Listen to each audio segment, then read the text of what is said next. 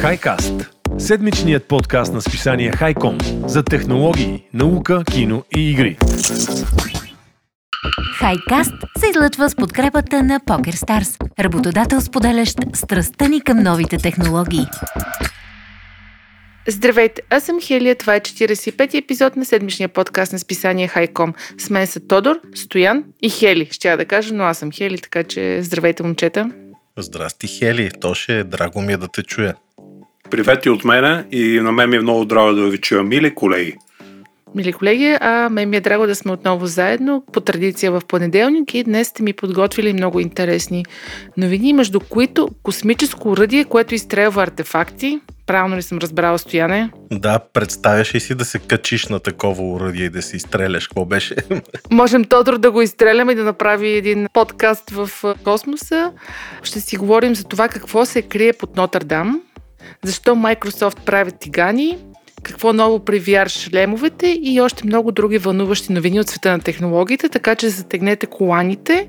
Ако не сте ни последвали в Spotify, Google Podcast и големите стриминг платформи, направете го малко след подкаста и започваме веднага след като кажем голямо благодаря и на партньорите ни от PokerStars, които ни подкрепят вече 45 епизода.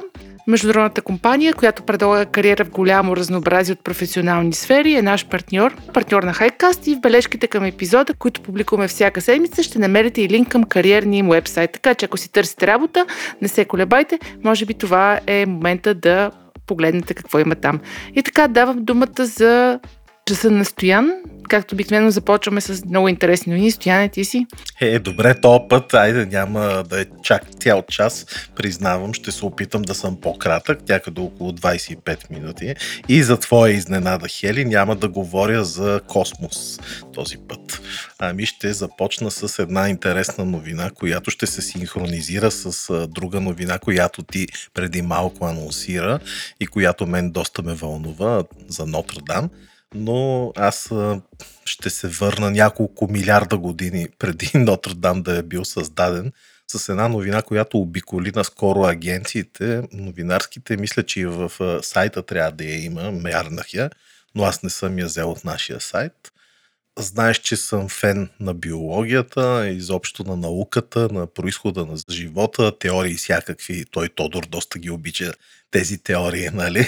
Разбира се. Тайнствени. Чета, чета там скрито знание вестници, да. Прочете ли за новото изкопаемо доказателство, което би могло да пренапише историята за живота на Земята и да пренесе началото на историята на живота на Земята с цели 300 милиона години по-рано. Ти представиш си каква грешка са допускали учените години наред. Ние сме чели по учебници насам на там, кога е възникнал живота и сега се оказва, че най-вероятно той е възникнал 300 милиони години по-рано и това не е само статистика, а може да ни помогне да намерим и живот в извънземни светове, как след малко ще разкажа. Но чували ли сте такова нещо вие? Аз мерна ми се статията, между другото. Звучи интересно, ама не е за първ път учените да. се объркват, според мен, така че... Ха-ха. нали? Как се включи Хели да ни хейтва? Не бе, те учените ще ви хейтват. Аз няма какво да се занимавам с това. О, със сигурност може да се окаже, че не е истина. Понякога се пускат едни такива гръмки новини, после оказва, че не е точно така, но ето за какво става въпрос – знаете фусили, какво са супер старинни в каменелости, които се откриват непрекъснато при разкопки най-различни в Земята. И сега учени са открили признаци за най-ранния живот на нашата планета, които, както ви казах, предхождат стотици милиони години до сега приетите и възприетите от науката години. Възрастта им е между 3,7 и 4,2 милиарда години.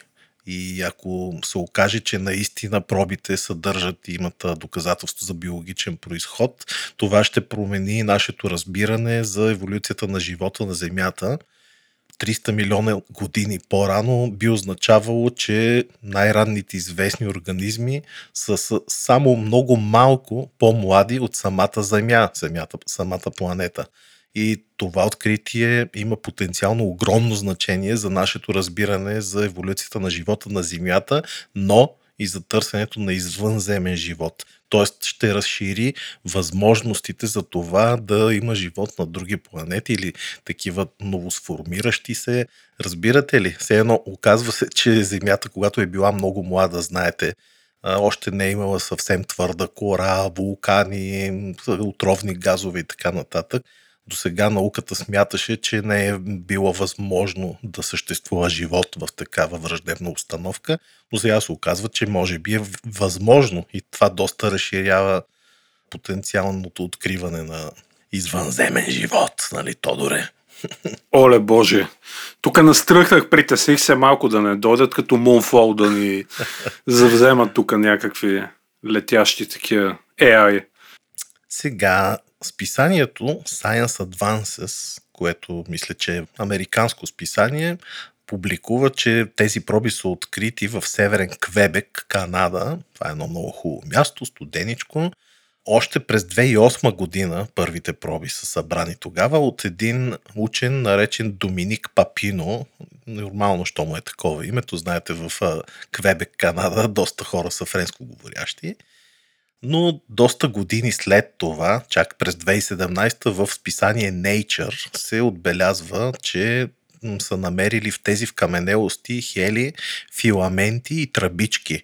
А това, не знам дали си спомняте от биологията там за 10 клас, ако сте го учили, са такива структури, които се намират най-вече да речем в растителни или в бактериални клетки. Има такива филаменти, тръбици, микротръбици и те всъщност са признак на биологичен процес.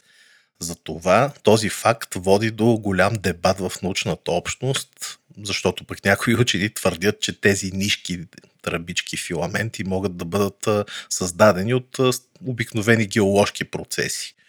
И за това сега започват такива спорове, ще видим докъде ще стигнат, защото изследователите, които са ги открили, не само твърдят, че имат допълнителни доказателства за собствената си теория, но вярват, че новите им открития опровергават твърденията, че формите открити в тези проби са създадени от геоложки процеси всъщност. Според по-нови технологии, които вече имаме последните години, те възпроизвеждат подобни опити, с които фактически доказват, че е трудно да се обясни наличието на такива органели, да го кажем, без съществуването на живи организми по това време. Знаете, че има дори микроби, които ядат и желязо, ще живеят в такива хипотермални, хип, супер загряти геотермални извори и дори знаете, може би Тодор знае най-вероятно, че най- така разпространената теория за възникване на живота, Тоше, е, че животът е възникнал за първ път в такива океански отвори по дъното на океана, които излиза лавата оттам и се образуват едни като комини, такива грамадни структури. Става топличко. А, така, точно, става топличко. Забравих им името, те си имаха име, не мога да се сета сега. Но там процъфтява микробния живот и много учени смятат, че дори на Титан и на разни други спътници, такива в Слънчевата система, където има вода или някакви течности, близки до водата, е възможно от геотермални източници и загряване на водата да се образуват такива комини и съответно микроорганизми и живот. И точно това разширява всъщност възможността да научените да се надяват да открият такова нещо за в бъдеще. Та от тук тази новина ми става доста интересна. Ще видим какво ще се окаже, дали ще е вярно или пък ще излезе някой друг французин и ще каже не е вярно. Но това е моята новина. Хели, ти какво мислиш по въпроса? Или Тодор, я Тодоре, ти кажи. Как ми взе думата? Е, Стоян, как предаваш штафетата? Звучи интересно, Стоян е да бях внимавал повече в час по биология. Аз там си спомням, че на изпити, като Тройки изпитваха дори... Не бе, пишех си начина направо целите уроци. Смолевчи преписах. Не бе, окей, бях по биология.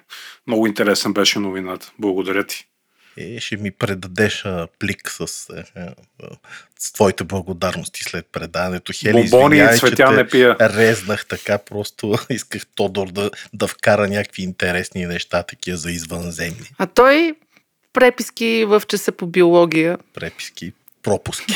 пропуски. такова ми е нивото. Да. Такова ми е нивото. Е такова, да. Ето на целият подкаст ни е такова нивото. Това разбира се в кръга на шегата. А, момчета, не знам дали знаете, днес за хората, които ни слушат, независимо на коя дата, ние за протокола записваме на 18 април. А 18 април е Световен ден за опазване на културните паметници и денят се чества от 1984 година по решение на ЮНЕСКО и отдаваме дължимото на националното ни наследство, почитаме хората отдадени на казата за опазването му, което е изключително отговорна роля, разбира се. И също така на 18 април е повод да се привлече общественото внимание на всички страни по света към ценностите на собственото им и общо човешкото културно наследство. Едно от най-големите общо културни наследства, това е катедралата Нотърдам, която, знаете, 2019 изгоря доста красиво. Зловещо бих казал. Зловещо бих, да. да. Беше ужасна новина. Така е, това е подобно на някои от нашите сгради, които пиян бездомник, който е пушил цигари, така и Нотърдам замина. Те подробностите, Хели, помниш ли нещо били правили ремонти през годините и то била дървена конструкцията към покрива? Дървена е, да. Дървена, да. А така и после някакви токове нещо имаше там. Сега нищо чудно и някой нарочно да е направят дат пък да крият, де, но Ох. за жалост случи се това е. Ами, случи се и наистина, аз много съжалявам, така не съм я видяла тази катедрала, която е дълга 130 метра и е широка 50 метра, като камбаните в Южната кула. Знаете ли колко тежи една камбана в Нотърдам? Или е тежала? Аз не знам дали още са там. 30 тона, според мен. 2 килограма. Близо си стояне 15 тона е тежала една камбана. Значи са малки техните. Цар Колокол в Русия. Е, е, 30 тона. Доста, аз не мога да си представя една 30 тона, 15 тона камбана, пък камо ли 30. Като една интересна подробност е, че всъщност точно копия на Нотърдам съществува и то съществува в една игра. Тодоре, коя е играта? Ти не можеш да не знаеш. Нотърдам. Creed. Assassin's Ордена на убийците, нали така? Точно и така. по-точно в Unity версията. Може ли да ви смразя само да кажа пак за цар Камбана, което не Чакай да си взема, да си взема свичера. да си свичера. Да не кажа за цар бомба нещо. Не, айде цар познайте цар Камбана колко тежи най-голямата камбана. 40 тона ти вече. Нагоре, нагоре. 60 тона. Нагоре. 300 тона. Е, колко е голяма тая камбана? 200 тона, човек. 200 тона 200 камбана. тона общото и тегло. Ужас. Мале. Да, ужас. 200 Много тона. сериозна. И да ви върна към света на игрите Ubisoft и Notre Dame. Всъщност, доколкото знам, за реставрацията на катедралата се използват елементи от играта, която е точно копия на начина по който е изглеждала катедралата преди пожара. Да, след такова дълго интро отиваме към самата новина, която ме ми се стори много готина. Под катедралата, и то само на 15 см под подовите плочи, е открито съкровище, статуи, скулптури, гробници и парчета от оригиналния праван, датиращи от, познайте кой век? Не знам. 16. А, 13 век. Тя, катедралата принципно е строена 1100 и някоя година, така че е началото на 12 век. А, малко по-късно, явно върху нея се е застроявало, така както се прави и в България в някои села. Върху, примерно, езически храмове, отгоре се построяват църкви. Това също е доста често срещано и в Рим. Една от големите църкви, Света Мария, ако не бъркам, и Светите мъченици е построен върху много голям езически ултар, баж в центъра на Рим, така че това не е ново, но в случая си е върху самата Нотърдам е построена още Нотърдам. Нотърдам 2. Нотърдам 2.0. Тя всъщност Хели отвън май катедралата не е толкова пострадала. Тоест, Не, ама отвътре, да. Отвътре е кофти, да. Та, една от най-обикновените части от тези разкопки е непокътната скулптура на глава на мъж, за която се смята, че е изображение на Исус. Тя наистина аз видях на снимка, от камък е направена, доста добре изглежда нали, за възрастта си от 13 век. А, ако си спомняте, мисля, че в началото на годината камери видяха, не знам точно какъв тип камери, но са видяли, че има ловен саркофаг, за който се очаква, че може да съдържа тялото на виж църковен служител от 15 век. Така че доста интересни открития и явно предстоят в Нотърдам. То да живее в сървърното на IT Crowd. Да. А между другото, ти там, където си я чела новината, пишеше ли всъщност каква е причината да има? Той имало остатъци от ръце, разни фигури, всякакви неща, не само ца. Ами аз го четох в The Guardian, то може би това са го пропуснали. Разкажи ти къде я чете. Ами не, аз някъде не помня вече къде четох, но пишеше, че там кой век ти, кой каза, че 13 или кога? 13 век, да. да. да може би два века по-късно е имало някакви промени в църквата и се оказва, че трябва буквално да се очисти самата вътре катедрала от а, статуи, от такива неща и за това всъщност са ги премахнали, но тези хора или църковни деятели, които са премахвали статуите, им е станало жал или може би да не съсипват съвсем изкуството и са решили да ги погребат отдолу под самата катедрала. Много странно ми изглежда на мен цялото нещо. Ами не е странно, защото това го има в... Аз не съм специалист по църковна история, но го има. Вие виждате, католическите църкви са доста по-празни, не са толкова пишни като православните. И явно е имало такива моменти, в които се решава да речем, че не трябва да има толкова много поради някаква си причина и статуи. И ето се, или пък някоя статия не отговаря на каноните и трябва да се разруши, що пък не. Така че вероятно това е една от причините. Иначе не виждам каква би била другата. Да скрият, освен от някакви нашественици. Защо па ще заравят и ще ги начупват. Но както и да е супер интересно новина, да, да намерят нещо още по-яко. Абсолютно. Мен просто ми стане ако не беше изгоряла Нотърдам, никога нямаше да ги намерят тези, които буквално са им под носовете и хората дълги години са ходили върху тях. Така че дано наистина има открития от а, тези разкопки, които всъщност ни разкажат повече за историята на катедралата, на региона и въобще на тези тъмни средновековия. 13 век си е средновековието така, моролес. И то най-гадното. Така че да, може би си наистина прав, че това се е случило. Статуите просто не са отговаряли на канона. И това, което също ми направи впечатление, е скоро или може би вече е излезнал филм, който се казва Notre Dame on Fire и е документален филм, който проследява случилото се. И аз гледах трейлера и буквално имаше как камерата ходи по, по журникарите и следи въобще спасителната операция в това културно наследство. Така че надявам се да я възстановят почти до след 100 години хората се казват, ей, колко добре са строяли през 16 век или там 13. И така. И от тези не толкова технически, технологични новини отиваме към Тодор, който си помълчава, но сега ще ни говори за тигани. Мисля, че за първ път си говорим за тигани в този епизод. Ами аз събирах енергия. Да, творческа енергия събирам. Избухни сега. Разбира се. Аз сега тук ще надцакам Байстоян с невероятно технологична Никога, новина. Никога. Ама толкова е технологична, че няма да повярвате дори. Знаеш ли, Стояне, с какво се занимава Microsoft в момента? Не, че Windows им работят много като хората, ти знаеш, знаеш какво правят? В какво се концентрира най-много? Ами гледат, вероятно, говеда за луканка. Не знам. да, почти. Не, между другото, Microsoft в момента са много заети с това да разработват нови тигани. Тигани като тигани, девайси за готвене. Точно такъв девайс. И нали, винаги сме свързали компютърите като прегрява с грее или изпържваме процесора като го оверклокваш, компът и топликът печка зимата може да се отоплява с него докато копаеш крипто и тъна но не това е вдъхновил Microsoft да се впуснат в разработката на кулинарди продукти.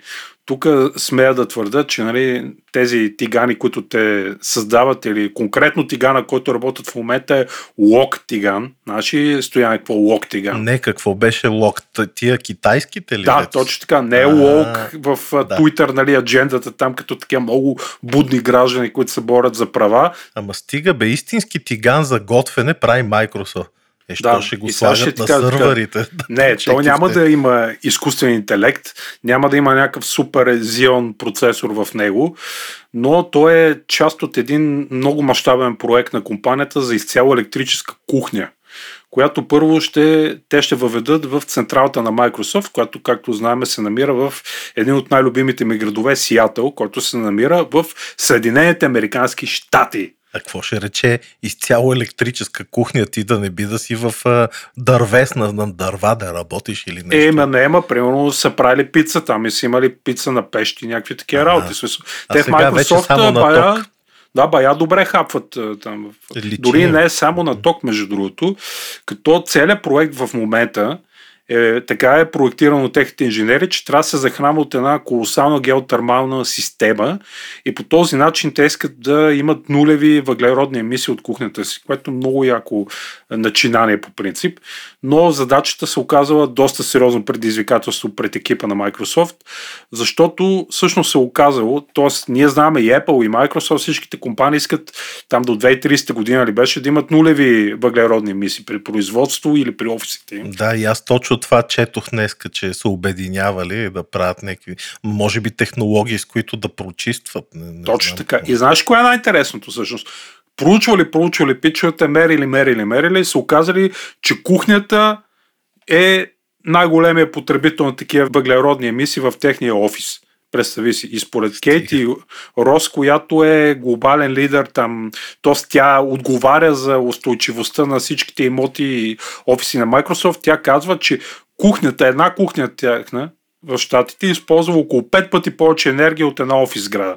Представи си за какво става дума. А, а всъщност в целия кампус на Microsoft има няколко кухни, които изхранват всеки дневно почти 50 хиляди служителя. Смятай за какво става дума. Чакай сега, сравнено кухнята като офисно пространство спрямо същото офисно или примерно една кухня. Една кухня, една кухня една се кухня грижи за един кампус. Колкото цял офис. Да, колкото цялото цял офис град. Не, стига бе, човек. Не, не е само възможно? то. Имат въглеродни емисии повече, ага, отколкото офис. Това е идеята. Да, а те искат да имат нулеви. Ми най-добре да не готвят и да ядат сурово и това е. и затова тази компания, за която си говориме, не микромеките, както на разговорно казват някои, ами Microsoft, те са решили да изградат тази екологична структура, която ще има ранг Lead Platinum.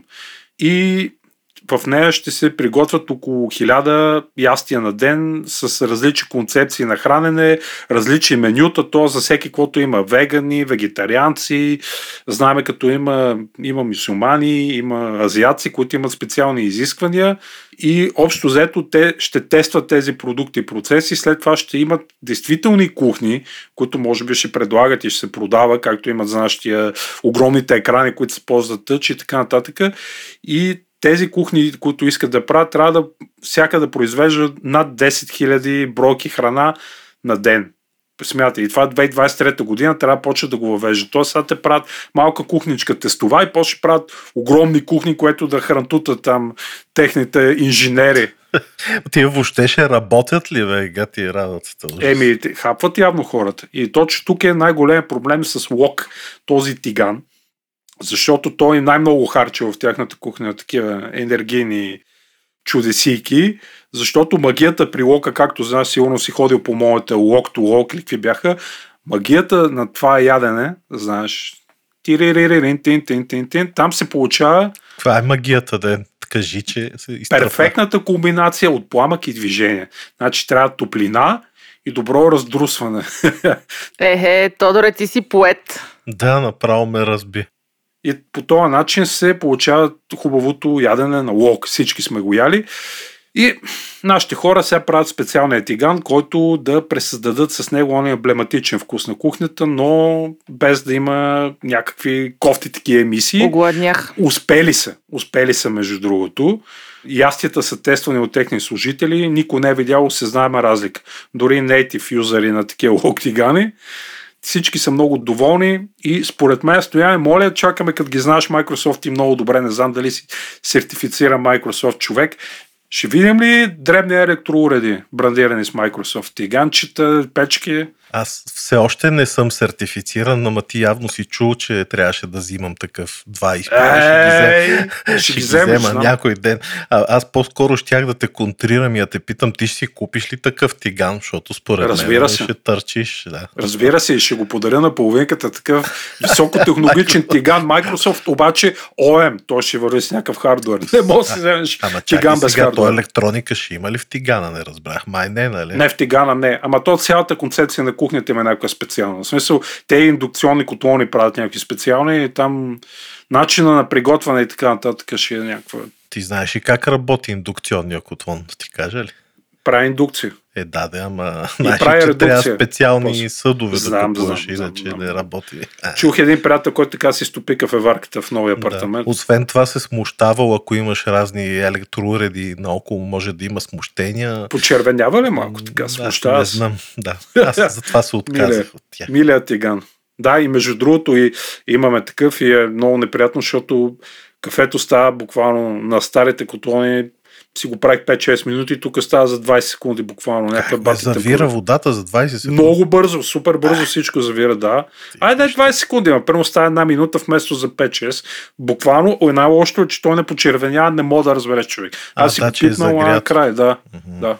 И те затова специално тиганите, защото развие по-висока температура и Да знаеш, че това променя структурата на водата и според мен може да хванеш рак, така че не го ползвай. ще стана терминатор. Да, да.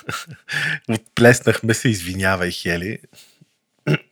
Според мен е, току-що Стоян създаде за тези конспиративните теории, дето Да, ги създават нова цяла нова линия. Сега цяла нова да линия. блокират. Защото аз сега си го гледам на камерката, то с така шапка от алуминиево фолио. Експерт от. Хайком казва, че водата, която е на индукционен котлон, може да ви докара. Ама не бе, защото, нали, знаете, че на микровълновите имаше много, даже и още има такива, дето влияло на храната, Значи, ставало отровна, не знам какво. значи ти са трябва внимава да не ни пръскат с индукционни котлони от самолетите, между другото. да, да, че те не са... Ин, индукцион трейл. Индукцион трейл. Абе, Ти мен трябва нов тиган, Тодоре, така Ето. че да пускат един. Microsoft, нали? Да, супер. Ама аз съм за печка Microsoft, хладилник Microsoft, И лаптоп. терминатора, после само се сглабя и продължаваме напред. Много яка новина. Аз също съм ви подготвила нещо за Microsoft, но за това малко по-късно. До тогава отиваме обратно в космоса. Стояне, какво се случва в космоса? А, Направо си изстрелваме в космоса. Ама Microsoft ли ни изстрелва или някой друг? Ами, със сигурност софтуера, който задвижва този уред, за който ще говоря, ползва някаква операционна система от Microsoft. Убеден съм в това. Не случайно, като почнахме да си говориме, го- се майтапех на тема мен, как се каже, мен Canon ли, дето влиза едно джудже такова по тия атракционите и се изстрелва нали, с, с уръдие. Чели ли сте, колеги, от Земята до Луната на Жул Верн, този велик роман? Да, чели сме колега. Ние сме начетени колеги. Ако си го чел и си спомняш добре, там снаряда, който в уръдието всъщност се слага и се изстрелва, имаше една много хитрумна система за умекотяване на удара отдолу с едни пружини, защото когато ти изстрелят човек с уръдие, всъщност това, което ще те убие, ако си вътре в снаряда, е ускорението. Нали? Изведнъж някакви 100 G, примерно, те удрят и те сплескват като муха нали? с, с валяк. Затова мен ми е много интересно такива технологии, защото за точно така сега ще говоря, как не увреждат вътре стоката, така казано, нали, малко по-аполитично, стока или товар или някакви превозвани такива товари. Новината, аз мисля, че сме говорили и друг път за подобно нещо, но този път е буквално космическо уръдие, огромно дълго едно такова, което изстрелва товари директно в космоса и то с хиперзвукова скорост. Аз му гледах видео, даже мисля, че съм дал линк към сайта и към новината, можете да разцъкате, ако искате и да видите. Но по този начин можем да изстрелваме обекти в орбита, т.е. сателити, малки, разни товари, е такива неща. Хора не със сигурност, защото, както ви казах, докато стигнат догоре, те буквално първите секунди са на кайма за 10 минути време с скорост от 20 пъти по-висока от скоростта на звука. Значи смятай 20 мах. Мах 20 или 20 Голата маха. маха. Голата маха, да. Този метод за изстрелване на ракети, или това не е нова идея, ми е стара идея, но сега е подхваната от една компания, наречена Green Launch, т.е. зелено изстрелване. Явно защото ще спестят на природата хъбене на огромни количества гориво, което замърсява все пак атмосферата. Те се занимават с такава система да разработят за изпращане на малки ракети носители в космоса с помощта на такова масивно уръдие, което работи колега, мой приятел от Тодоре, с газове. О, буквално. Такива газове ли или не? Ми не точно, но... А омекотител, че трябва ли нещо? Порланче? Е, не са Ловера на татко, аз обичам и честичко си го обличам. Ами може Мама, да се окаже да някой се ден, че е такова омекотител, че ще помогне и на науката, е. не знам. В случая обаче уръдието представлява близо 17 метрова изстрелваща тръба, с която до сега компанията успяла да изстреля полезен товар в стратосферата с скорост надвишаваща три пъти тази на звука. И ако бъде доразработен както трябва до край този метод, ще има вече науката и не само науката и бизнеса, интересен начин и потенциала да намали, както ви казах, разходите и въглеродния отпечатък от тези малките сателитни изстрелвания. Нали, Тодоре, дето замърсяват всяка седмица изстрелва някой някаква ракета. То Илон Мъск, като почва гърми, ще има да изстрелва да, сателите. Да. А, а то най-якото е, както ви казах или не ви казах, че всъщност може... Не ви казвам. Не съм ви казал, добре. Тогава ще отида малко по-надолу в новината и ще кажа, че не само за 10 минути спътникът или доставката може да бъде доставена в орбита, но това може да се случва на всеки 60 до 90 минути, което ще предизвика революция на доставките в космоса. Буквално ще бомбардираме космоса с някакви такива товарчета, което звучи доста интересно всъщност, защото представяш ли си мисъл, да, те са малки, по-леки, но, но всъщност пък на много често и не се нуждаеш от някакви огромни реактивни тяги и замърсители на атмосферата и така нататък. И като не ни хареса някой политик, фиу! Фиу и го гърмиш, да, между другото и за това се замислих, ама нали, дай да, да не го подхващаме, сяка, че тази тема е болна в момента в обществото. А искам само да ви спомена, че тези концепции не са нови, всъщност аз ви казах. Дори сме говорили в Хайкаст преди известно време за едно такова, друга така компания, която се занимава с изстрелване на такива продукти в космоса. Тя е подобна на катапулт, едно кръгло нещо, което като се завърти и накрая използва нали, това завъртането въртящо рамо, за да изхвърли полезен товар в космоса скорост до 8000 км в час. Но защо казвам, че не е ново? Защото още забележете 60-те години на миналия век американската армия тества една такава система, наречена Харп, но това не е ония Харп, Тодоре, който предполагам веднага ще е, язък. Не е онзи Харп, тето на климата. Тъй викам, за какво ще вали с някой утре Харп, а ти ви сам Този Харп е само с едно А, Харп, и това е точно пак снаряд, който се изстрелва с много висока скорост и, и смятай, още през 66-та, 1966 година, те са успели да изстрелят снаряд до над 100 километровата линия на Карман, което се смята от много хора за линията между Земята и космос, границата между Земята и космоса. И сега всъщност този продукт новия на тази Green Launch компания се казва Sharp, т.е. добавено едно S отпред. Harp отпред и Sharp. Защо? Добавено защото S е супер. За, все едно ще достигне до супер големи височини. Та Sharp е най-голямата в света. Цитирам, водородна импулсна пускова установка. Ето тук отговаряме на Тодор. Какъв е газа? Водород е, не е метан. То ще успокой се. Язък. да.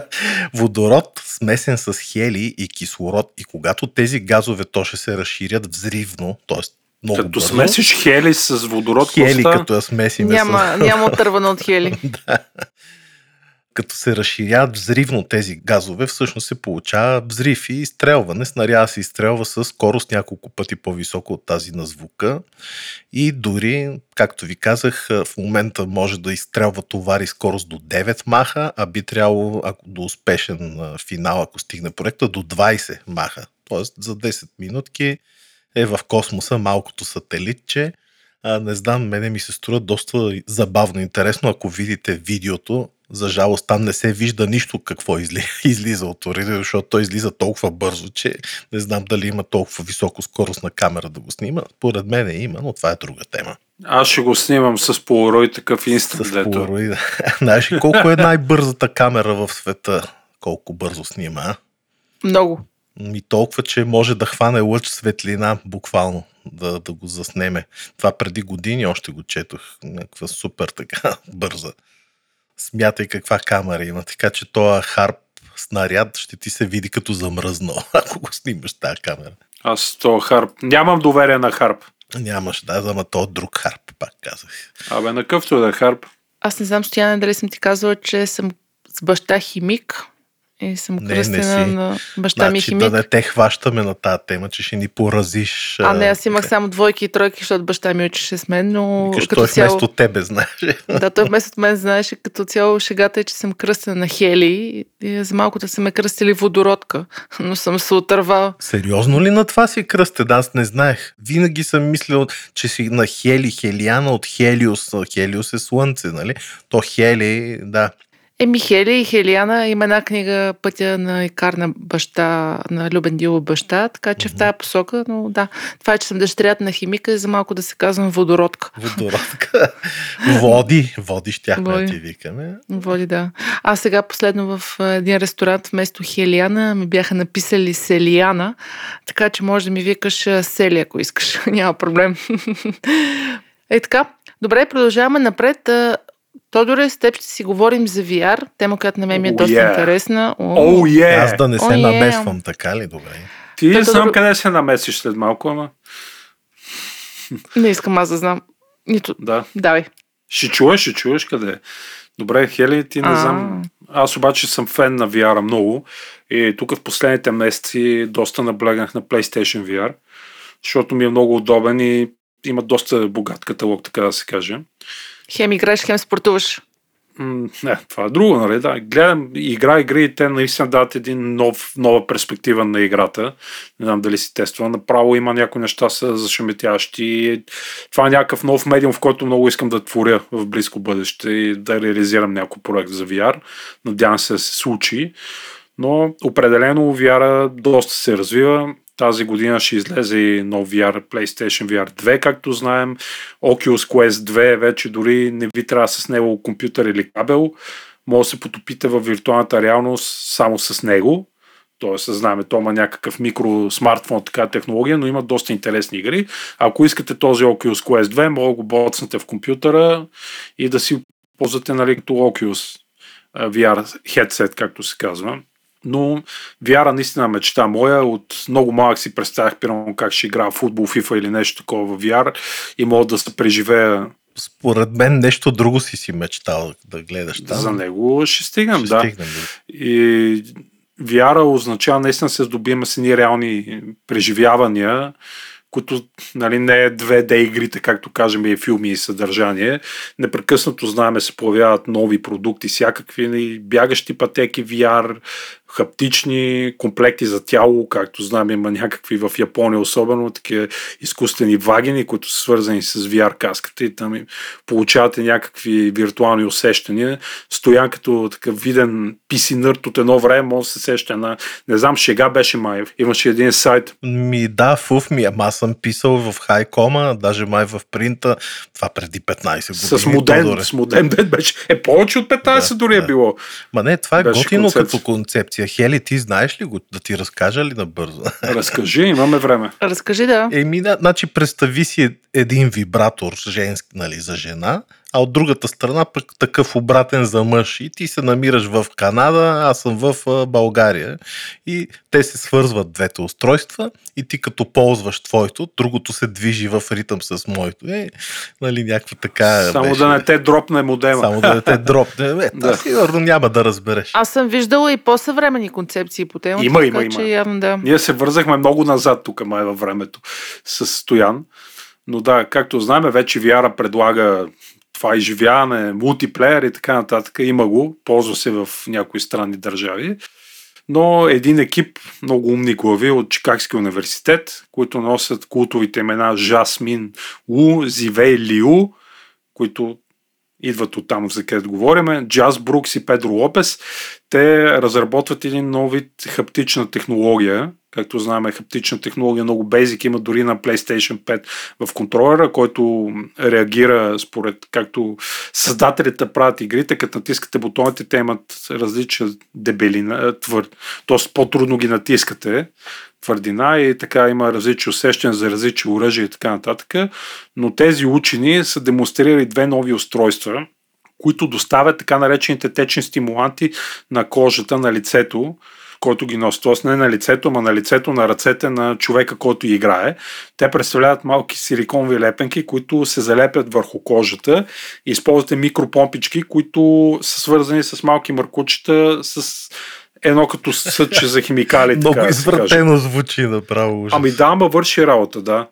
И те са създали освен това нещо и химикали, разбира се, които доставят различните усещания. Те са проверили тия химикали, според тях са безвредни в мънички дози, като общо взето те създават е, усещане за изтръпване, парене, затопляне, охлаждане и това комбинирано с игри или филми, някакви преживявания, хората доста се потапели, така да се каже. Вървим към матрицата направо, пич. Да, абсолютно така е. Общо взето, те не работят само това. Това за сега готово. Те го тестат. Има прототип. Може в YouTube да видите.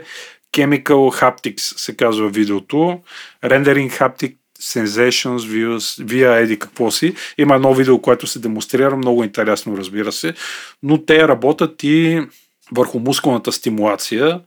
По този начин ще усещаме нещо, което докъсваме.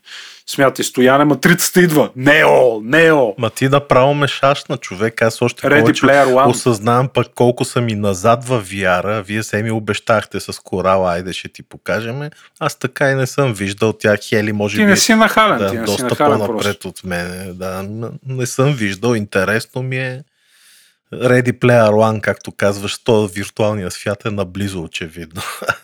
Много интересен факт е, че в Националната художествена академия всъщност се преподава моден дизайн в VR среда и има една програма, изключи как се казва, в която учениците влизат и създават модни колекции и дрехи в нея, така че VR си е буквално вече в чука пред вратата ни в доста по-масовата част на използването на тази технология. А ако използваш японските уреди, не е само чука на вратата. Шегата на страна. Така Какви е. са тия уреди, аз не ги Е, знам. нали така, изкуствена вагина, А, така, да, да, дето е. свързваш с VR сета и да се случат някакви работи. Супер. И продължаваме нататък. Днес един господин, който иска да купи Twitter, не сме го споменали нито веднъж, затова Тодор иска, не иска, ще го каже. Тодор, О, бое! Аз си го обичам, между другото. Пълен психопат И аз си е го обичам. Може да е антихриста, ама си го харесваме. Тотално луд, според мен, дори както си е кръстил децата. И разбира се, не говорим за брати Аргирови, ами за Илон Мъск, нали така стояна. третия брат Яргиров. Ама ти само да вмъкна пак, ето какъв съм идиот, извинете, но се сещам, че той беше казал наскоро защо не го било страх от смъртта, всъщност. Защо? Ми, той не обяснява нали, защо не го е страх, но директно казал лаконично, считам, че когато дойде, нали, това ще е едно облегчение. Ето, нали беше казал, че живеем в холографска Е, вселена. това, да, да. И то е разбираемо, просто ще ни рестартират там като на Sonic. Да. Тирен, тен, тирен, тен, пяу. Айде. Какво да правим сега? И така, та, значи в момента Илон Мъск и Тесла, те са на гребена на вълната. Често така, аз много искам да си купа Тесла автомобил. Супер е общо взето. Повозил съм се, но както знаем, цената се покачва всяка изминала минута, така да се каже. А то още се чуди дали да си купи Twitter. Общо взето. Но докато чака е решил да запретне ръкави и да направи нещо, за което потребителите плюят телефонните компании, които провеждат смартфони. А т.е. той иска да спре да включва в комплекта безплатния мобайл коннектор бъндъл. Т.е. няма да имате кабел. За, Тадам! за зареждане или това другото Да. кабелче? Не за Той е аксесуар, да, който позволява да вържете тестата към контакт и да си заредите от чоко контакт един вид, защото другите, те са суперчарджера, те си с кабел, както знаеш, може би. Не ти трябва кабел, но това, което те го предоставят, сега решават да го махнат. То струва около 275 долара. А защо искат да го маха? Да спестат? според Мъск много малко хора са го ползвали и губят пари като го слагат общо взето, така да се каже. Което нали, звучи странно малко, наистина сега. Ти ако живееш в Штатите, дори в Западна Европа, има достатъчно суперчарджери навсякъде и много спокойно можеш да си зарежеш колата. А както знаеш, Стоян, Теслата е една от с най-големия рейндж. Те там 500 км, нали, лонг рейндж, ако имаш возило, топ, нали, може да си го зарежеш. Те имат е, Quick Charger 150 кВт, така че за един час прямо може си заредиш колата, което е супер. Нали. И общо взето според Мъск не ги използвали толкова много тия кабели и затова са решили да ги махнат и да ти дадат още някой друг адаптер, нали? защото както не знам дали знаеш, при електрическите автомобили има различни видове конектори за зареждане, например CCS, или Type 2. В Европа Type 2 и в Азия най-разпространението. То е нещо като USB-C, да кажем така стандарт. То всичките производители го слагат него. CCS е стандарта е Type 2. Има още два кабела, които, т.е. два конектора, освен Type 2, които позволяват вече Quick Charge до 150 кВт. Има CHAdeMO и така нататък. Има няколко стандарта. Всяка, едно време всяка фирма си е слагала техен си, в момента гледат да ги утилизират, т.е. да не ти трябват някакви конектори, защото конекторите са доста скъпи ако трябва да си ги купиш и примерно рискуваш с някакво китайско менте, сега ти би ли включил примерно от AliExpress някакъв конектор за 20 долара да гръмнеш Тесла. Да, да и да зарежеш 150 кВт, да, то ще се запали това нещо. И общо взето, освен този кабел, те дават, продават и Tesla Wall конектор, което е като зарядна станция, която можеш да си инсталираш и да си вържиш с таблото домашното и там зависи колко киловата имаш възможност нали, в къщи да ползваш, може да си го зарежеш. Но, както отбелязва един сайт, Electrek, много познат на нас, много често си го чета, това не е първия път, когато Тесла премахва кабел за зареждане. Преди това са дали още повече кабели, един по един го махат и в момента явно ще остават само с адаптерчета и да се оправяте. Ако искате, може да си купите кабела. Разбира се, знаеме Apple, Samsung и други производители вече спряха да слагат кабели и този кабели имат, те не слагат чарджери, но кабел, може би и кабели ще спра да слагат.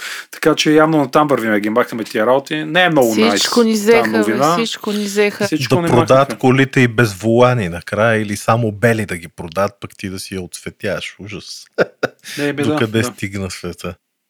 Еми, да. върви в някаква посока, не знам на къде. Преживявам му видим както е казал народа и аз продължавам, може би, с последната новина от този сегмент, с която давам и всъщност начало на ентертеймент сегмента, в който си говорим за филми и игри. Та аз искам да попитам, Тодоре, ти какво би предпочел? Да имаш безкрайно много безплатни игри с реклама вътре или да си плащаш за игрите? Да си плащам за игрите. Аз сега си купувам Game Pass, не ползвам, купувам сега. Тодор е честен. Не, не съм честен, брат, за такива реклами и такива практики, защото те, те предсакват девелопера. Аз да. като един такъв мастит, т.е. под мастит дебел, създател на игри, така да, да, кажа, ти, защото да... изкарваш милиони и затова не ти пука да си купуваш. Е нормално. Да, да, да. да. В uh, наскоро излезе една новина, която ме ми стана много интересна, тъй като преди години работих с компания, която предлага рекламни пространства в игри. Представи си, разхождаш се в Cyberpunk и там има някакъв постер, през който героят ти минава и на него пише купете си кремвирши леки. Такъв тип рекламни пространства в игрите. Та, новината ми стана интересно. Там тръгнах, че всъщност игрите са едно огромно неизползвано поле от света на маркетолозите и то такъв тип реклама, който а, може да бъде имплементиран в една игра, без всъщност да е, примерно, прекъсваме за реклама, виждате някакъв банер, който се върти и продължава, просто банери, плакати, дрехите на главния герой, къде ли не може всъщност да има доста пространства за позициониране. Не знам дали това е плана на Microsoft, но те планират, поне така казва Деструктоида, да стартират нова програма, в която а, слагат а, повече реклама в Free-to-Play Xbox игрите. Това не знам дали се отнася за игрите, които си изимаш с Xbox паса или въобще такъв тип а, мултиплеери, които... Free-to-Play игрите, мисля, че са. Free-to-Play игрите, да Ма те Microsoft, като ги знаем какви си си слагат дори и планират да слагат в Explorer, Стоян знае и с Windows нагоре-долу реклами, няма случай на игрите да шибнат тук-там рекламки. Да. Аз още не съм виждал в Windows реклами, чух, че щяло да има. Не живеем в Штатите за това. Толкова много реклама навсякъде, аз не знам вече, писнало ми е. Интересното, което ми направи впечатление, че според този сайт, вместо Microsoft да взимат профит от тези реклами, профитът ще бъде споделен между създателите на играта и компанията, която всъщност е като медиум между рекламодателя и създателя на играта и е сложил рекламата в игрите, free-to-play игрите. Ме ми звучи ужасно, ако трябва да съм честна, но самата аз доста free-to-play игри играя, които, примерно, трябва да си купиш някакъв армор, за да pay to win, нали, такъв тип и като нямаш пари, гледаш реклами, гледаш видеа, въртиш колела на късмета и така нататък. Интересно ми е какво ще направят. Надявам се да не опропастят а, доста хубави игри.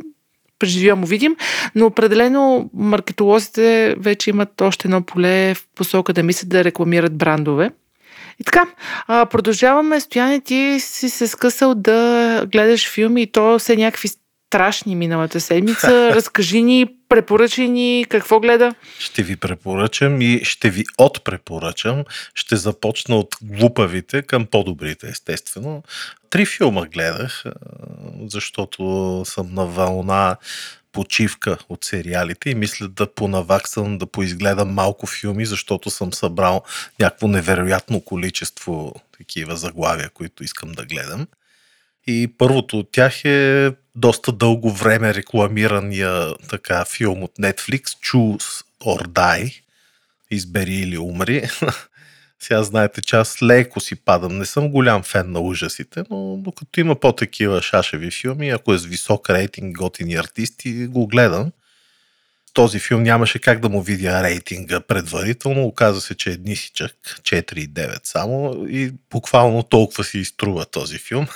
но защо го гледах? Защото в една от главните роли, поне така се надявах, е Еди Марсан, който е един пичага от от сериала за моят любим Рей Донован. Там играе този пичага, един боксер, много готин артист. Ако го видите, ще се сетите един дребен. А също рекламираха доста усилено, че в този филм ще играе не кой да е, а Робърт Енглунд. А Робърт Енглунд, сигурно знаете, ако сте гледали за Фреди, ама не Фреди Меркюри, ами Фред Крюгър, кошмарите. Гледали сме, гледали а, сме. Той така се смееше. Не знам дали го изимитирах добре. Стоян го е репетирал 4 часа преди подкаст. Ей, сега ще се смее като Фреди Крюгер. Фреди. Знаем кой е Фреди да, Крюгер така, много добре. Да. Обаче, какво се оказа? Робърт Енглунд, само гласа му, и то дали въобще е бил неговия, не знам, е във филма. Дори образа не, не му видях. Ако се е появил някъде, е бил за някакво мигновение а пък Еди Марсан също само в началото и в края се появи. Естествено, той си е класика, добър актьор, изигра си чудесно ролята, но през останалото време са двама супер зле артисти младоци, едни глупости насам натам. Има някак... Как да ви кажа, бе, филма дори не си струва да си загубите времето. Жалко, че Netflix така хвърлят пари за реклама. Не знам дали всъщност пари хвърлят, но не се подлъгвайте, че всичко, що се рекламира от Netflix, става. Така че този филм определено не става. Ако сте фенове на ужасите, може да си загубите час и половина, но ако не, можете и да го пропуснете. Следващият, който гледах, обаче се излъчва в uh, HBO Go. И аз го хванах случайно, казва се Escape Room Tournament of Champions и това е всъщност втора серия на Escape Room, който преди една, две, три години го гледах първата серия. Не беше никак лош, приятен беше. Както името говори, става въпрос за такива стаи, escape стаи, от които трябва да избягат някакви хора, обаче естествено залога е живота им. Нали, нищо ново като тема. Знаете, с корейските филми вече са доста така набляга в тази част. Мен доста ми харесаха и двете части, ако трябва да съм честна. Гледа ли го Escape Room? Да, да, още като Значи не е толкова лош, става за гледане, не е като първия чак толкова готин според мен, ама да, защото пък Хели тук са набутани доста ефекти, в смисъл по-скъп е то филм, е доста по-скъп има доста ефекти, пък и той си следва този жанр, нали, да те държи непрекъснато в напрежение, да вижда дали ще се измъкнат, какво ще се случи. Така че този филм по-скоро става за гледане, 5,7 му е рейтинга, иначе нищо повече не мога да кажа за него. И накрая реших с нощи пък да гледам нещо малко с по-висок рейтинг, дет се вика. И гледах един филм на Гилермо Дел Торо. Знаете, той е така добър режисьор. Има такива филми доста изродски, които се характеризират най-вече, как да кажа, с сюрреална атмосфера и с е такива красиви някакви заснети кадри, като например Лабиринтът на Пан, той е един по-стар филм. Shape of Water е негов. Не се сещам сега други филми, но като цяло има доста. Гилермо Дел Торо. Новият му филм се казва е, Гилермо Дел Торо е велик. А, така. Еми, гледала ли си го Nightmare Alley или това какво се превежда алеят, кошмарната алея или нещо такова? Nightmare Alley. Да. А това, което беше в различни епохи или това не, е друго? Не, аз също мислех, че ще е нещо под такова странно, с някакви свръхестествени неща. А то Хели, този филм се оказа историята на един пич, който минава живота му през един цирк, такъв пътуваш. Знаеш, ама в началото на миналия век в Штатите там са наблягали много на такива да показват жени с бради, някакви гадори и такива. Да, хора с деформации. А, така. И той там попада, почва да се учи и става такъв менталист. Аз не знаех точно какво. Металист. Металист, да. Содом. Ами не, това е много интересно, между другото, че менталистът всъщност е един хипернаблюдателен човек, който буквално наблюдавайки хората и говорейки с тях, извлича страшно много информация и след това буквално може да те зашемети, ти казва някакви неща, де ти се чудиш откъде ги знае, а той всичко изгражда на база логика. Не? И той това нещо, този пич го използва в филма в неговата история, всъщност за да лъже хората, че говори с духове нали, на умрели хора, роднини и да взима пари естествено от тях. И в главната роля не който и да е, Брадли Купър, който наистина е доста добър артист. Кейт Бланшет, сега няма какво да коментирам тя колко е добра. Уилям Дефо, също голям артист, Ром Пароман. Да, да, много така звездни. Ма заслужава ли си? Заслужава си. Рейтинга 7,1 хели. Според мен ще ти хареса. Доста е крипи, дарк филма. Има и екшън, има и всичко. Готин завърши както си трябва. Смисъл не хепи баш, нали, дайде да не спълвам, но филма са 7,1. Аз даже не знам дали не беше и... А, ето да, номиниране за 4 Оскара, смятай. 20 win, 100 nomination с тотал. Не знам дали взе Оскар, сега не ми се търси, но като цяло филма е доста готин. Така че него смело мога да го препоръчам. Не е най-великия да кажеш вау, нещо, нали, мъстци непременно, иначе ще загинеш, но ако обичате такива филми, по-крипи, по-дарк, по-така сюрреалистични. Аз съм зарибена още тази вечер, ще го гледам. Да, Стояне, благодарим. Го, надявам се да ти хареса. Това е от мен. Тодоре, мога ли да остава твоето за финала, просто защото ще разбиеш всички мене, публиката, слушателите. Съседите, Никой не го очаква. Никой не, Никой го, не го очаква. А, и да си кажа аз какво препоръчвам тази седмица и за тебе те оставям накрая да кажеш с филмите какво препоръчвам. Добре. И аз се разрешавам.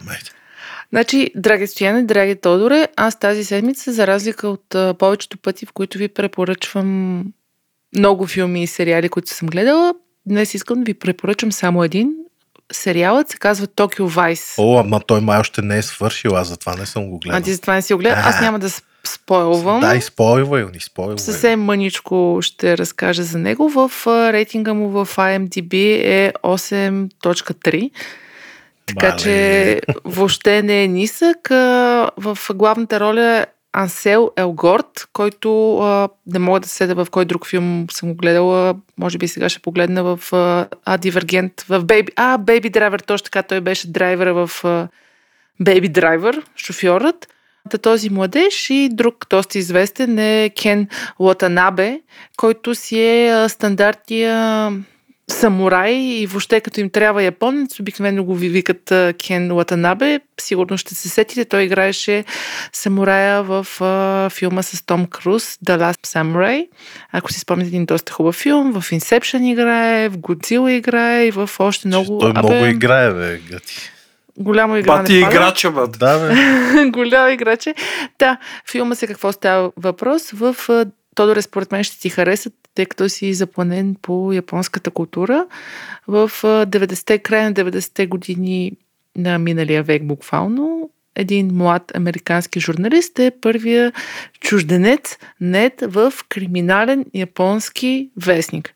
Та въпросния Джак Аделстейн, който всъщност филма е базиран на неговия живот, до такава степен се впуснал в японската култура, че говори перфектно езика и че даже успява да вземе с отличие изпит и да го вземат да работи в вестник. Няма много да ви спойлвам, но ще ви кажа, че в цялото нещо има фатални жени, якудза, полиция, криминални случаи за разгадаване и той, разбира се, нашия човек се оказва в средата на всичко, като филма е заснет брилянтно. Аз само това мога да ви кажа. На моменти е като документален филм. Камерата отблизо, отдалече толкова добре се движи динамично действието, че ти в просто стоиш и гледаш и си казваш, вау.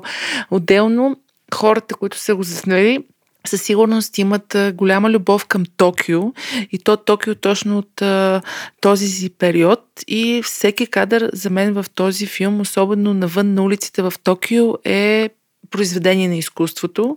Всичките тези неонови светлини, малките тесни улички, хората, Плюс, че а, доста разказва за спецификата на отношения между японците помежду и между японците с гайджините, нали, с тези, които са външни хора с аутсайдерите. Аз изгледах, мисля, че 4 епизода. Всеки епизод си е около час, час и нещо, така че са си като доста дълъг филм. И ви препоръчвам, ако се чуете какво да гледате, Токио Вайс, не си мислете за Майами Вайс, който по мой спомен беше някакъв глупав филм. Този си заслужава да му хвърлите едно око. А, не така. Ще си късаме ризите за Майами. Майами Вайс, кой играеше? Бе, този секс Култов- символа. Това, как се Култов казваше? сериал. Ама аз нямам е- много добри спомени от Майами Вайс, ама добре, то да А, гледай печелиш. сега. Сега ще го Значи, оцениш. след като ти кажеш какво си гледал, мисля, че никой няма повече да те взима Дон Джонсън с а, Дон Майами Джонсън, той е бивш порно актьор, да. Е, всичките сме бивши Е, той порноактьори. Сталон, не, макар и. Е, И сега, пичове, не си ли го гледал? дръмрол. И те- Италиан Стелиан.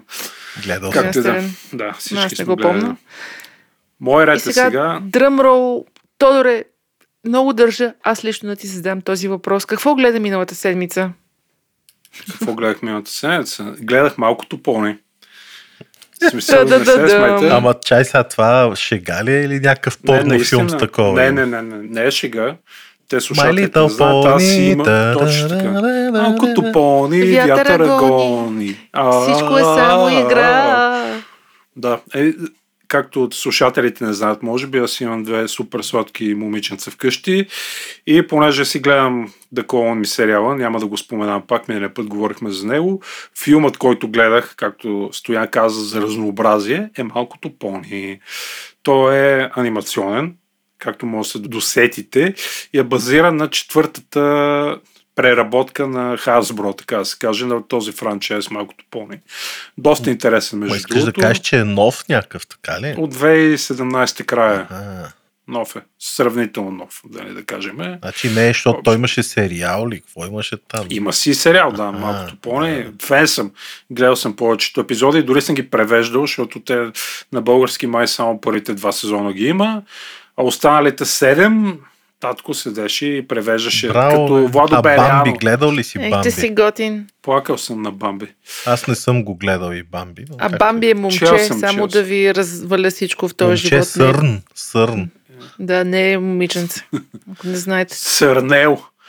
То общо взето в а, малкото пони филма а, виждаме какво се случва с Искричка, едно пони принцеса и нейните приятелки, които заедно с помощта на един малък дракон Спайк, който е бебе, спасяват екоестрия, така да се каже, от злия владетел. В ролите имат доста известни гласове, Емили Блънт и така нататък, певицата Сия и други такива популярни неща. Филмчето, е, филмчето става, така да кажем. Струва е 6 милиона долара, което е малко. Но е изкарало на около 70 милиона бокс офис, което е топ. А на DVD-та по-снимали и леле майко мила. Та мама и тата, като са купували DVD-та за вкъщи. Браво бе, Е, нашите слушатели между 5 и 10 години сега ще са доста щастливи, като чуят. Е, ма майките им и бащите им да се интересуват. да. И това гледах аз, да, общо взето. Тъй да кажем. А за днеска съм си приготвил Батман. О, и аз ще хвана да го гледам. ли излиза? Искате ли Супер. тримата да го гледаме заедно днес? Правим Той да. излязъл, има го. Да. Има го. Ама е 3 Тримата часа и половина. Колко е?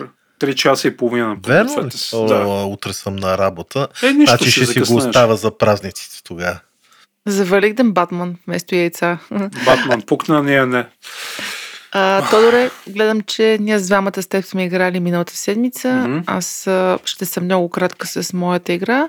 А, то съм Until кратък. Down доста ми хареса и аз реших да се впусна в Another Horror Adventure, но тъй като тези игри обикновено са доста скъпи, Moderate Broken Porcelain в момента е 13 лева, аз си казах защо да не я тествам, независимо, че не са и най-положителни ревютата.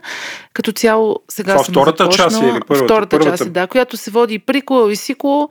Аз съм само в началото. Доста интересна. Тя е хорор игра, хорор survival, в който в общи линии ви се налага да събирате различни предмети и да бягате от различни същества, ако мога така да се изразя, които се опитват да ви убият. Ще изиграя тази седмица и ще ви кажа дали се заслужава да дадете 13 лева или не. Така че това е от мене. Тодор, ти си играл на геймбоя, DMG. Какво е това? Да, това е оригиналният геймбой, най-първия. Това сивата тухличка, сега настоян му я показвам да видите. Да, О, виждам, е. виждам. Един познат, т.е. не толкова познат човек, който се познахме по тия нърд групите, е, модва и им слага лед подсветка. Защото, както знаем, този геймбой няма едно време, не има 80-те години подсветка на екрана, то е монохромен зеленичък такъв, като правят с мониторите едно време, но сега моят любим геймбой, който е произведен през точно 89-та година в Япония, така да се каже, си има една много яка подсветка и сега си цъкам на него. Супер Марио Ленд и така нататък. Много яки игри от едно време. Да, това играя сега в момента. Ретро. Ретро Тодор. Аз геймбой е такъв и ние имахме едно време, така че култова игра. Значи знаеш за какво става дума. Много знам, яко. знам. Да, да. Аз Спомени, разбера за какво става въпрос, но се сетих, да. Определено той не е имал такава игра култови от Корекома. Аз, аз не съм. Ето, стояне, виж какво се случи накрая, нали? Гледай. какъв порасна, какъв порасна стояне. И така, май с геймбоя на Тодор приключваме този епизод. М. Трябва да благодарим обаче на кой? Трябва. Знаем На кой да благодарим? На родителите ми, на, на семейството ми, на партньорите стояне. Давайте си. Ама не на тези другите На Тодор. партньори, ами на На мен ми партньори. благодарете, наистина. Благодарим ти, Тодоре. Добре, благодарим на партньорите ни от PokerStars, които, както нас, обичат всички иновации. За това, мили слушатели, ако си търсите работа, искате да смените настоящата или сте просто любопитни като мен, Тодор и Хели, посетете кариерният им вебсайт, който ще оставим в бележките към епизода. Така е, кликайте, мили хора, кликайте. Кликайте и чакайте следващия подкаст да видим с Тодор и Хели какви ли космически новини още ще измислим за вас. И не само космически. Казваме чао Чао! и до скоро слушане. Чао! Хайкаст се излъчва с подкрепата на PokerStars, работодател споделящ страстта ни към новите технологии. Хайкаст. Седмичният подкаст на списание Хайком за технологии, наука, кино и игри.